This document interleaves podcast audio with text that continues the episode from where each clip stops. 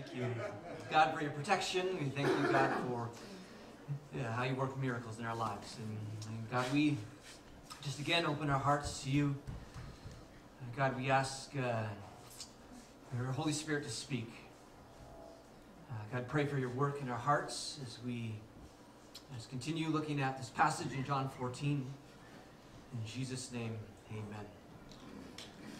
Well, we have been uh, working through a series called The Upper Room, and we're looking at the uh, 24 hours before Jesus uh, ends up being crucified. And he uh, is gathered in a room with his disciples, and they have one last meal together. And uh, Jesus, during this last meal, begins to teach. And uh, as we've said so far, you can imagine if, if you only had 24 hours left to live and you gathered your closest friends together, that your words would be very powerful. Uh, your words would be very meaningful. And these are the last words, the last teachings of Jesus before he is crucified. And so we have been joining with the disciples in this upper room and just coming with open hearts to, to hear what the Holy Spirit has to, to say to us through the teachings of Jesus. And if you were here last week, we focused in on John 14, verse 2, which says, Jesus says, My Father's house has many rooms.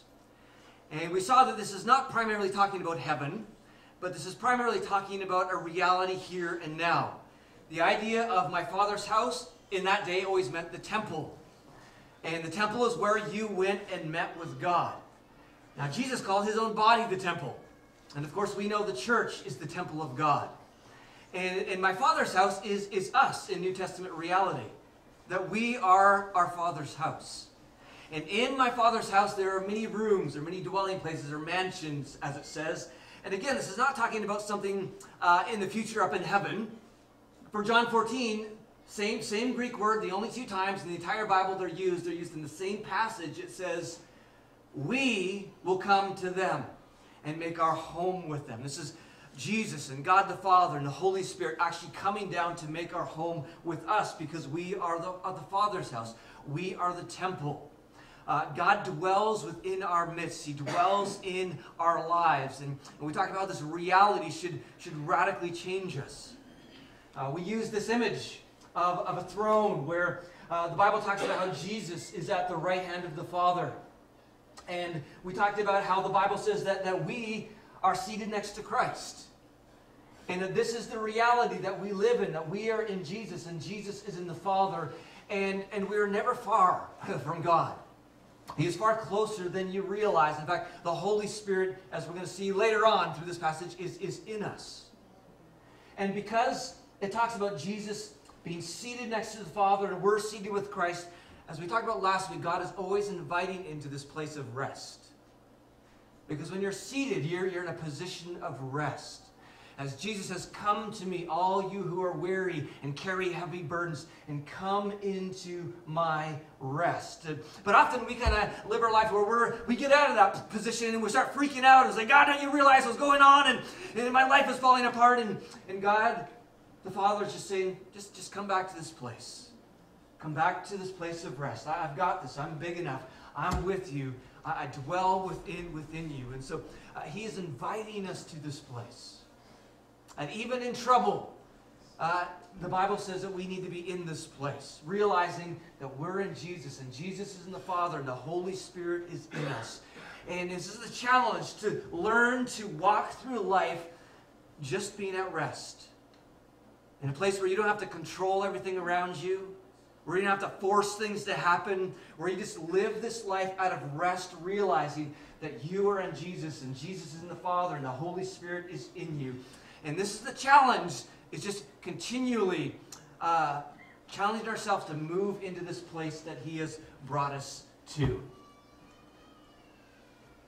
And so, picking it up where we left off in John 14, Thomas said to Jesus, Lord, we don't know where you are going. So how can we know the way? Again, Jesus is talking about going away. He's going to the Father, and then they're going to come back to dwell within us. But Jesus answered and said, I am the way and the truth and the life. No one comes to the Father except through me. Jesus here says, I am the way. And of course, one of the questions is the way to what? Like the way to Tim Hortons, you know, the, the way to, you know, the way to Jesse's house, like the way to what? The question is like, where is he the way to? And we know he talks about coming to the Father. He is the way to the Father. Uh, Jesus is the way to the Father. We're going to focus in on that today. Uh, Jesus is also the truth.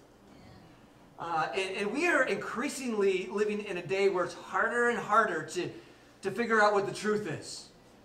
I mean, you ever try to figure out what, you know, something medically or was this work? You go on you find you know reports pointing this way and then there's other reports saying the opposite and you try to find your opinion on this and there's all these opinions out there and there's all these religions out there that say they are true and i mean i mean it is really hard to figure out what's true these days. But jesus says i am the truth. And uh, i tell you there's a whole bunch of messages right in that point but but but one of the questions is like how do we know that jesus is the truth uh, and, and there's lots of ways we could answer that, but one way is the concept of love, because we've been talking about that through John 13. That we know that, if, you will, that love is at the heartbeat of the world. Uh, that, that everything we want in life has to do with love. I mean, we want to be in relationship with people, in a love relationship. We want a love relationship with God. We write songs like crazy on the radio and, on the internet and YouTube. They're about love and stories about love and movies about love. I mean, love, as the old saying goes, is what makes the world go around. I mean, our deepest pains are when love is broken, and our deepest feelings of happiness are when love is, is a strong reality. I mean, love is such a powerful thing. It is one of those absolute essentials in our life. And so, if there is a God out there, then that God better be about love. Uh, that God better be the king of love. Uh, because that's just how we're wired. And, and, and this is what we find in Jesus. That Jesus is at the heart of love. In fact, I like what Dr. Greg Mitchell says. He says, Love is a perfect way to evaluate deities. If gods are distant, singular, or simply a force, they lack the warmth of love. They can't teach us something they aren't. If they are self serving, brutal, mute, or non sacrificial, they too are disqualified. If they demand payment for blessing, move on. Why trust someone like that? It doesn't matter what we grew up believing or what is convenient to believe. Have courage to find a God that captures the fullness of love. And here's the shocking truth the benchmark of love narrows down the field to just one Jesus Christ. Uh, he is the truth. And, and if you're like, what is true? What can I turn to? What can I trust? You can trust Jesus. Uh, he is love embodied. And then he says he is the life. And he is full of life. And I don't know about you, but you know, often I just find like I just I just need more life. I mean, there's so many things in this world that drain us of life. I mean, work can drain us of life, relationships can drain us of life. I mean, financial situations and health situations can drain us of life. I mean, we, we are looking for the source of life, and yet Jesus is full of life. In John chapter 1, it says that in him was life, and that life was the light of all mankind. I mean, there's enough life in Jesus to easily satisfy the whole world. There's enough life in Jesus to satisfy you.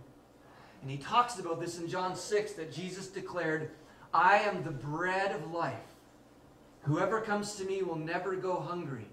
And whoever believes in me will never be thirsty. That there's something about Jesus that just satisfies because he is full of life. And we need life. And, and if you're here today and you're like, I'm just feeling empty of life, I just, I just need life, then look to Jesus. Jesus has incredible life. And not only that, uh, he brings us to the Father. And, uh, and that's what we're going to talk about now because it talks about here Jesus being the way. The way to what? Well, it says right here, He's the way to the Father. No one comes to the Father except through Him. That Jesus came, and one of the, the big reasons Jesus came was actually to bring us to the Father. In fact, we are, as the Bible says, to have a relationship not only with Jesus, but also with the Father. In 1 John chapter 1, it says, Our fellowship is with the Father and with his Son, Jesus Christ. Uh, do you have a relationship with the Father? Do you know the Father? Uh, do you give and receive love with the Father? Or are you just, just about Jesus? Know, now, Jesus is good, Jesus is God, uh, but Jesus brings us to the Father. I mean, we are not just to relate to Jesus, though relating to Jesus is awesome and wonderful and good. We are also to be relating to the Father. just as we have fellowship with Jesus, we are to have fellowship with the Father. It was uh, Derek Prince, some of you know him. He said this This verse speaks about a pathway and a destination. Jesus is the way, the Father is the destination. The problem with much of the church today is that we have become stuck on the way. In other words, sometimes we end up uh, making Christianity all about Jesus, which sounds really good. It should be all about Jesus, but there's also two other people, persons within the Trinity. Uh, we can look at Christianity like a, a three legged stool, if you will. That our value and worth and identity is founded on God, but we know God is a triune God. And I think maybe next week we're going to talk about the Trinity. But Father, Son, and Holy Spirit. And sometimes we can make our Christianity just like a one legged stool. It's just about Jesus. You know, the Father, he's kind of, I don't know about the Father, he's kind of out there somewhere, and maybe he's kind of mean because I read the Old Testament, and I don't know about the Father. Uh, but Jesus I'm okay with, so I'll just make it about Jesus. Uh, some people will add in the Holy Spirit. If maybe you've uh, participated in the, in, the, in the, charismatic renewal of this last hundred years. I mean, it's been great. It's been brought awareness of the Holy Spirit to the church. And, and so some Christians have a two-legged stool. They, they, they relate to the Holy Spirit and relate to Jesus. But we're also to be relating to the Father. That just as we are filled with the Holy Spirit and relate to Jesus, we are to have an intimate relationship with the Father. Jesus brings us to the Father. He came to bring us to the Father. Do you know the Father? Have a relationship with the Father? Are you talking to the Father? Are you giving and receiving love with the Father? Uh, Jesus made a big deal about the Father, and we should too. In fact, Jesus said in John 4, a time is coming and is now uh, and has now come when true worshipers will worship the Father in spirit and in truth. And it talks about Jesus is looking for true worshipers. And true worshipers, because this is what Jesus came to do, is to bring us to the Father. And so uh, we worship the Father. Uh, we love the Father. We have a relationship with the Father. Over and over again, Jesus talked to us about the reality that we have a Father. And by the way, God the Father has, you know, feminine qualities as well. I mean, uh, we see in the very beginning, God created male and female in his image. Uh, God the Father is not a person walking around. God the Father is spirit. He's not like he doesn't have a human body the way Jesus does. And uh, but but uh, he's called our Father. This is how Jesus reveals him to us. Over 20 times in the New Testament, it reminds us that we have a Father. That you have a Father in in heaven. As Jesus says in Matthew 5, be children of your Father in heaven. Or how much more will your Father in heaven give good gifts to those who ask him? Uh, Jesus also taught that our main conversation with God is actually to be directed at the Father. There's nothing wrong with praying to Jesus. You can pray to Jesus. You can pray to the Holy Spirit. There's examples of that in the Scripture. But the main force of the, the Testament, and, and, and, and, and clearly what Jesus taught, is that our main conversation with God is actually to be to the Father. Again, Jesus comes to bring us to the Father. Jesus made a big deal about the Father. We are to. Jesus says we're to pray to the Father. That when we pray, we pray in the name of Jesus through the power of the Holy Spirit, but it's directed at the Father. Look what Jesus said. In Luke, this is where the disciples are like, Jesus, you're an incredible prayer. Can you teach us how to pray? In Matthew's version, it says, This then is how you should pray. And Jesus begins with, Our Father. You know, not some distant God way out there that I don't really know. Our Father. It's actually a word of intimacy, a word of relationship, because they have come to dwell within us, the temple of God. Or John 16, it says, uh, this is Jesus speaking. You won't need to ask me for anything. I tell you the truth, you will ask the Father directly. And he will grant your request because you use my name. That we can directly go to the Father because of the work of Jesus. We can talk to him. Now, we don't just talk to Jesus, we don't just talk to the Holy Spirit, but we talk to the Father, and our prayers are directed at the Father. And, um, and so this is what Jesus teaches. In fact, he goes on and says, Ask in my name. And this is why we say, In Jesus' name, amen. it comes from this verse. I'm not saying I will ask the Father on your behalf. So we don't go to Jesus and say, Jesus, could you talk to your Father and tell him I need, you know, lunch today? Jesus is like, you're at complete peace with the Father. The Father loves you. You go ask him. For the Father himself loves you dearly. You know, sometimes, eh, eh, you know, maybe if you grew up in a family where, you know, maybe your mom or your dad, you know, were just not as nice as the other parent, and sometimes, you, you know, you go to mom and say, hey, mom, could you ask dad? You know, if I go on a date tonight or something like that. Or dad, could you ask mom because you're kind of scared of mom or you're scared of dad, you have to ask through somebody. Uh, and some people picture the father this way, that somehow, you know, the father is really scary, and somehow I say, Jesus, can you go talk to the father because I need something? Jesus says, you just, you just go ask him yourself. Why? Because the father loves you. And the Father is at peace with you, and the Father is good. And Jesus took away every single barrier there is between us and the Father. And so we come to the Father, we worship the Father, we speak to the Father. Now, for some people, they tend to say, you know, I'm okay with Jesus because I have a hard time with the Father, and, and really it comes down to the name, Father. Uh, because we don't always grow up in families that are perfect. Uh, some of you maybe have grown up in families where your father was distant, or your father was non existent or your father was angry, or your father abused you. And so there's this thing in you when you talk, as soon as you think about God the Father, you have this image of your father, and you just you just have a hard time connecting with the Father. And so I'll just I'll just I'll just go to Jesus. I'll just make my life about Jesus. But you make your life all about Jesus and not the Holy Spirit and the Father, you're missing out.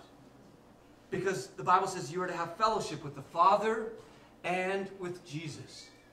And uh, if you've grown up in a family where your father kind of taints your view of, of God the Father, uh, one thing that can be helpful is to get to a place where you're actually able to forgive your Father.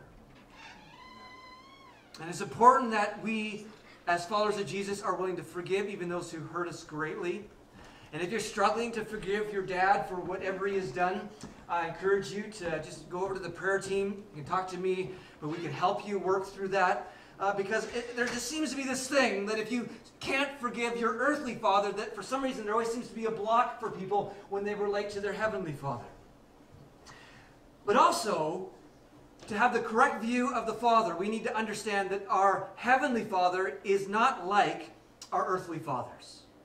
For our heavenly Father is perfect, and He is good.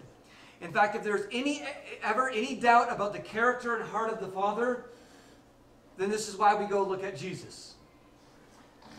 Uh, the Bible tells us that Jesus reveals to us the character and heart of the Father. In fact, our passage in John goes right on. Right after Jesus says, No one comes to the Father ex except through me, he says this If you really know me, you will know my Father as well. In other words, to know Jesus is to know the Father. To know the heart and character of Jesus is to know the heart and character of the Father. From now on, you do know him and have seen him. Philip said, Lord, show us the Father, and that will be enough for us. Jesus answered, Don't you know me, Philip? Even after I have been among you such a long time, anyone who has seen me has seen the Father. How can you say, Show us the Father? Don't you believe that I am in the Father and that the Father is in me? Uh, in other words, Jesus saying, To look at me is to know the Father. Uh, I mean, if you know the idea of the Trinity, uh, there's one God revealed in three persons Father, Son, Holy Spirit. That, that, that Jesus and the Father aren't like separate gods. I mean, Jesus is God, the Father is God. and They have the exact same character and nature. And Jesus in John 18, Jesus said, If you knew me, you would know my Father also. Or John chapter 1, the unique one, that's Jesus, who is himself God because Jesus is God is near to the Father's heart. He has revealed God to us. He has revealed the heart of God to us. to know Jesus, to know the heart and the character and the words of Jesus, is to know God the Father because they have the exact same heart, the exact same character. Or as Hebrews 1 3 said, it says, The son is the radiance of God's glory and the exact representation of his being. Uh, that we can't say, well, you know, Jesus is kind of the nice guy and the Father is kind of the mean guy. Jesus is loving, but the Father's got this nasty side. I mean, that doesn't work. They're exactly the same in character, exactly the same in terms of heart. He goes on in, in, in John, it says, The words I say to you, I do not speak on my own authority. Rather, it is the Father living in me who is doing his work. Believe me when I say that I am in the Father and the Father is in me, or at least believe on the evidence of the works themselves. In other words, every word that Jesus spoke had its origin in the Father. Every action that Jesus did, every miracle that Jesus did, had its origin in the Father. And so when you see Jesus approaching the woman at the well, a Samaritan woman who was hated by Jews, and he approaches her and uh, realizes that she had been married not once, not twice, not three times, not four times, but five times, and now she's living with some other person. Jesus comes up to her and says, "You know, you know, I realize that you're thirsty." And I've come to bring you living water. I am the one who's going to satisfy your thirst. This is the one to whom Jesus said, My Father, are, are looking for worshipers who will worship the Father in spirit and truth. I mean, those words that showed love to the Samaritan woman, those, those had its origin in the Father. That was the Father's work, loving this Samaritan. Or when Jesus uh, comes up to the, the man who had leprosy, uh, no one uh, would touch this person. This person hadn't felt touched probably in years since he contracted this G- disease. And Jesus goes up and he touches this leper. And he heals this leper. Those are the actions of the Father. That's the heart of the Father. Every single time someone came to Jesus, every single time someone asked Jesus for healing, or uh, the Father directed Jesus, Jesus always healed. Not once did Jesus look at someone and say, you know, my will is for you to be sick for the rest of your life. That, that, that is the Father's heart that Jesus is revealing through healing people. Uh, we can look at the woman caught in adultery. As the men come around and want to stone this woman, who knows where the man went, but they want to stone this woman because she's caught in the very act, it says, of adultery. And Jesus stoops down and uh, writes in the sand, and they all go away. And he says, I don't condemn you. Go and sin no more. Now notice the order. He says, I don't condemn you. Neither do I condemn you. Go and sin no more. But that's the action of the Father. Because Jesus said over and over again, I only do what the Father does. The words I speak come from the Father. Uh, that is the character and heart of the Father. It is seen in Jesus that everything that Jesus said, everything that Jesus did, is a revelation of who the Father is. And if you can trust Jesus, and if you can draw close to Jesus and you can love Jesus and talk to Jesus, then you can do the exact same thing with the Father because they have the same heart and the same character. In John 12, Jesus said, Whatever I say is just what the Father has told me to say. So when Jesus is hanging on the cross, and his enemies are crucifying him, when Jesus says, Father, forgive them, for they don't know what they're doing. That came from the Father's heart. I mean, that's the heart of the Father. So much love, so much desire to forgive, so much desire to bless. That every word Jesus said had its origin in the Father. And every action, again, John 5, the Son can do nothing by himself. He can only do only, or he can do only what he sees the Father is doing. And so if there's any reluctance in your heart, to draw near to the Father, and you're okay with drawing near to Jesus, then somehow there's a break in there theologically that needs to be fixed. And even more important than perhaps the theology is, is this, this experience of giving and receiving love with the Father. To help us understand who the Father is better, uh, let's look at a couple things. First of all, the Father is perfect love. Uh, Bible says God is love. In other words, it doesn't say that God is loving, that God is, that his very nature is, is love. In other words, God, it's impossible for God to not be loving. Uh, God is not like 99% love and 1%, you know, something else. He is 100% love. He is. His very nature is love. And in case you want to try to redefine love to make God out to be something he's not, well, we know what love is. This is how we know what love is. Jesus Christ laid down his life for us. The love is always other centered, self sacrificial. And this is whom God is. This is who the Father is. Now, when we understand that, and we understand the love of the Father, we understand, like what we talked about this last week, where it says, There is no fear in love. A perfect love drives out fear because fear has to do with punishment. The one who fears is not made perfect in love. In other words, if there is any kind of fear of the Father, you know, I, don't know if I want to get close, you know, maybe he's going to send me to Iceland or something like that, some sort of fear, uh, you haven't been perfected in love.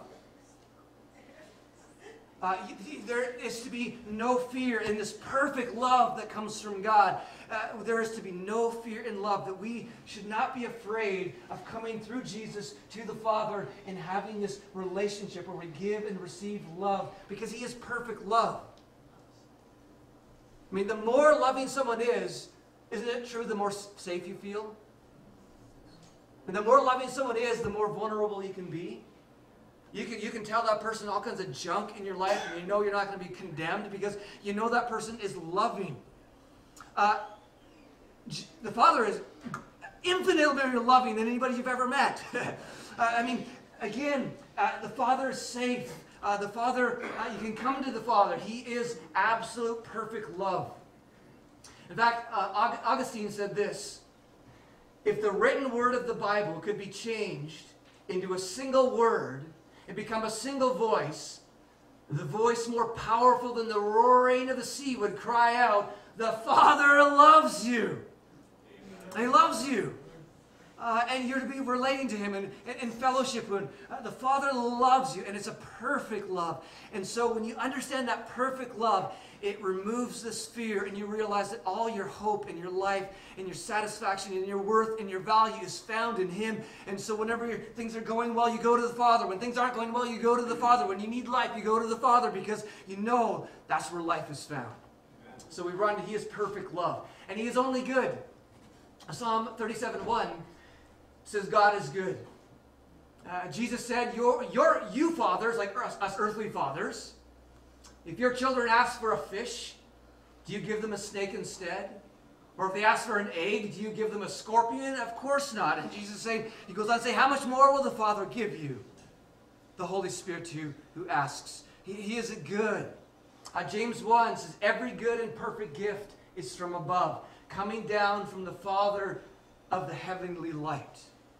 Everything good in this world, everything good in your life is a gift from the Father. It's to reveal the goodness of God. And this is why we're to be thankful.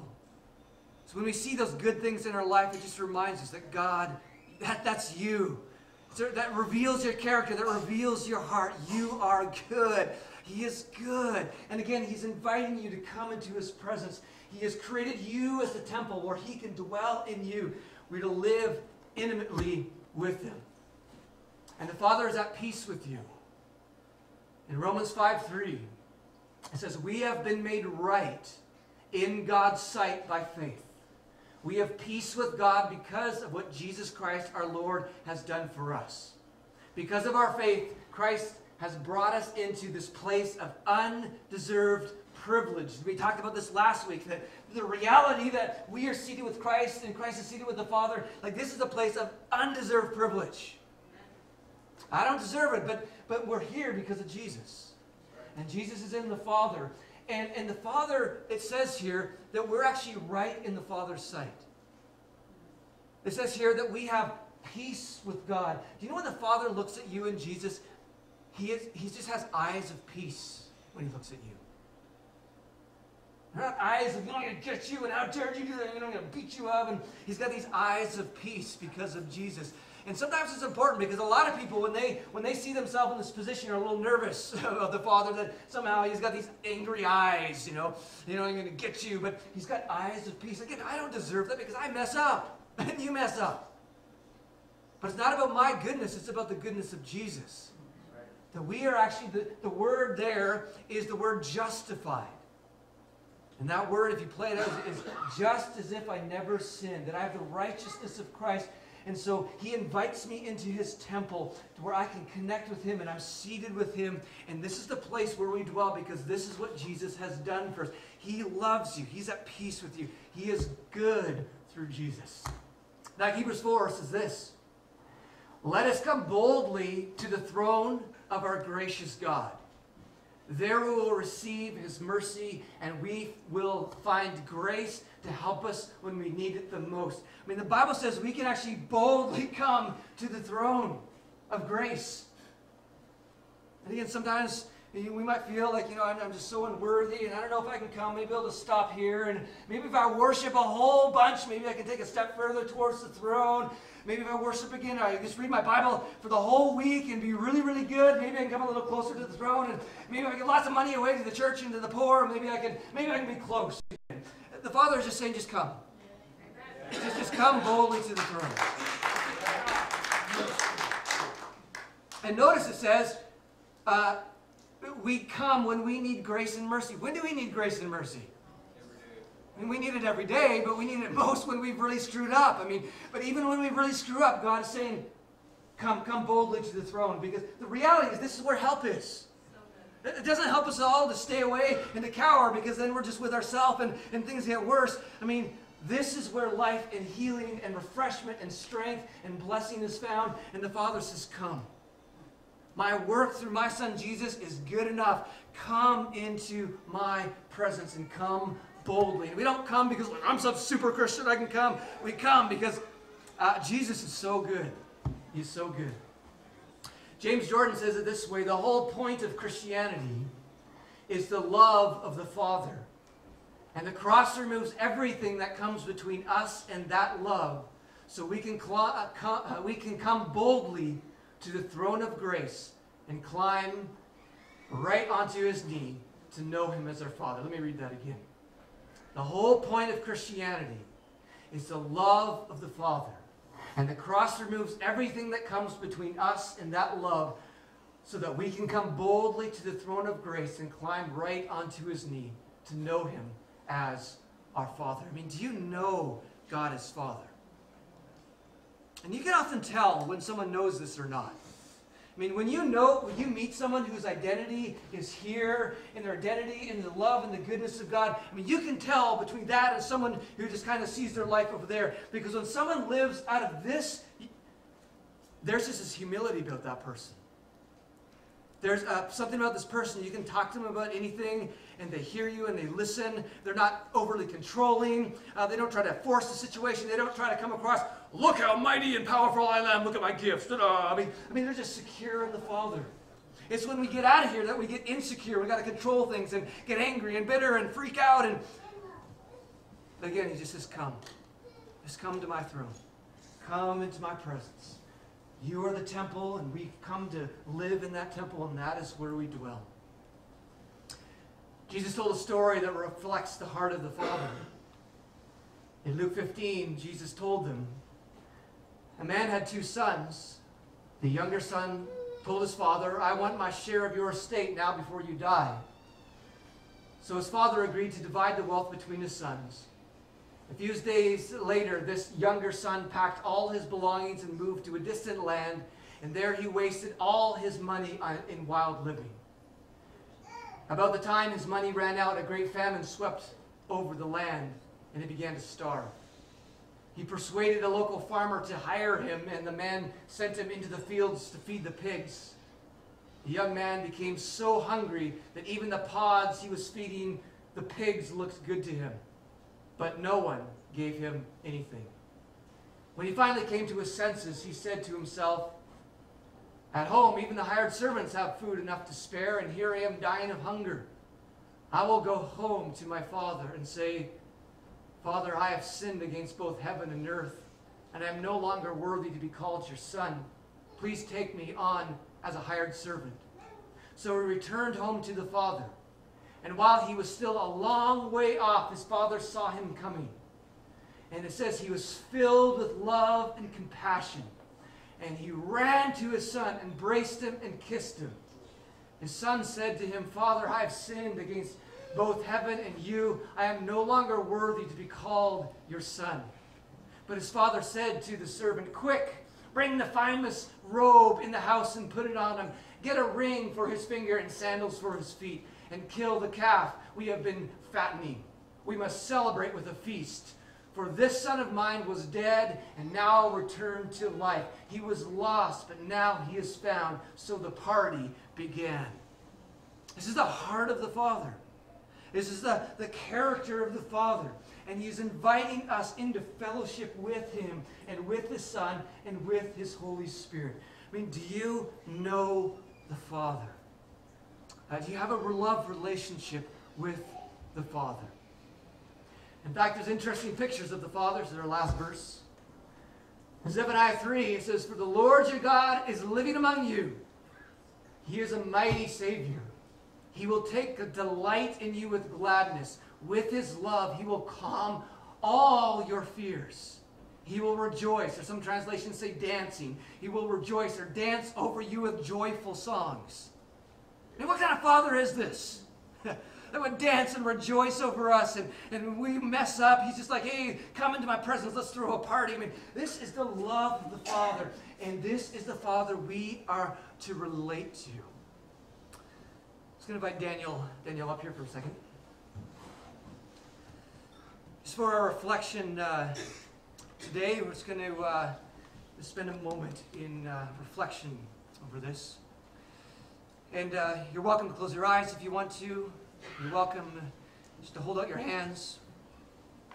Sometimes it can be helpful to be in a position of receiving.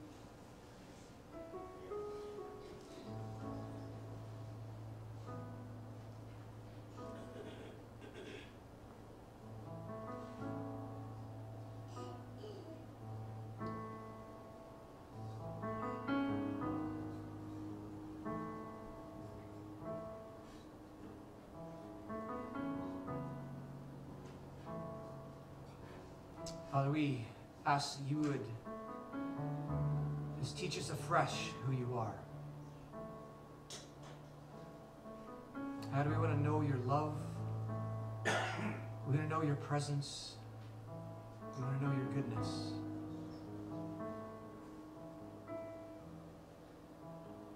As we realize that love transforms, love motivates us unlike anything else.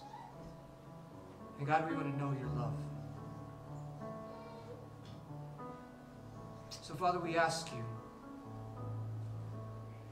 is there any lie I'm believing about you, Father, that is keeping me from a deeper relationship with you?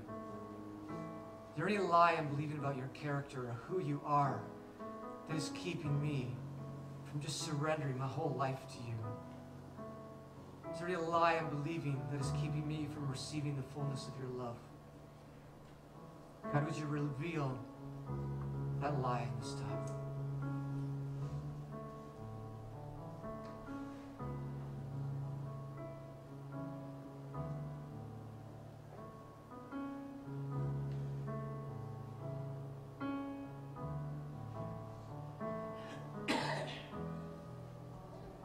When did this lie begin?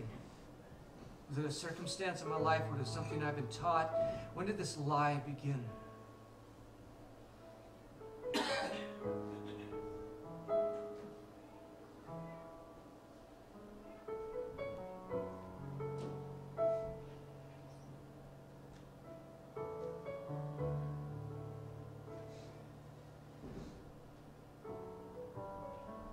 Father, when that lie began,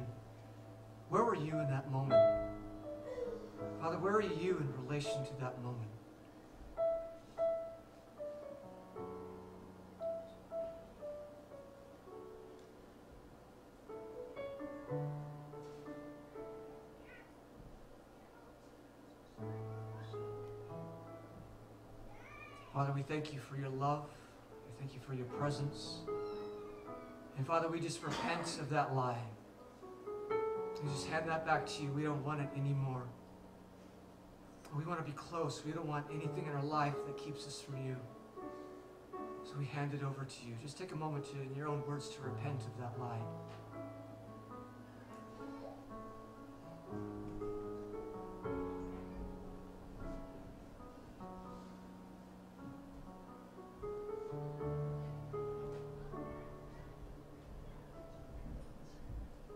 Father, what truth do you want to give me in replace of that lie? What truth do you want me to know?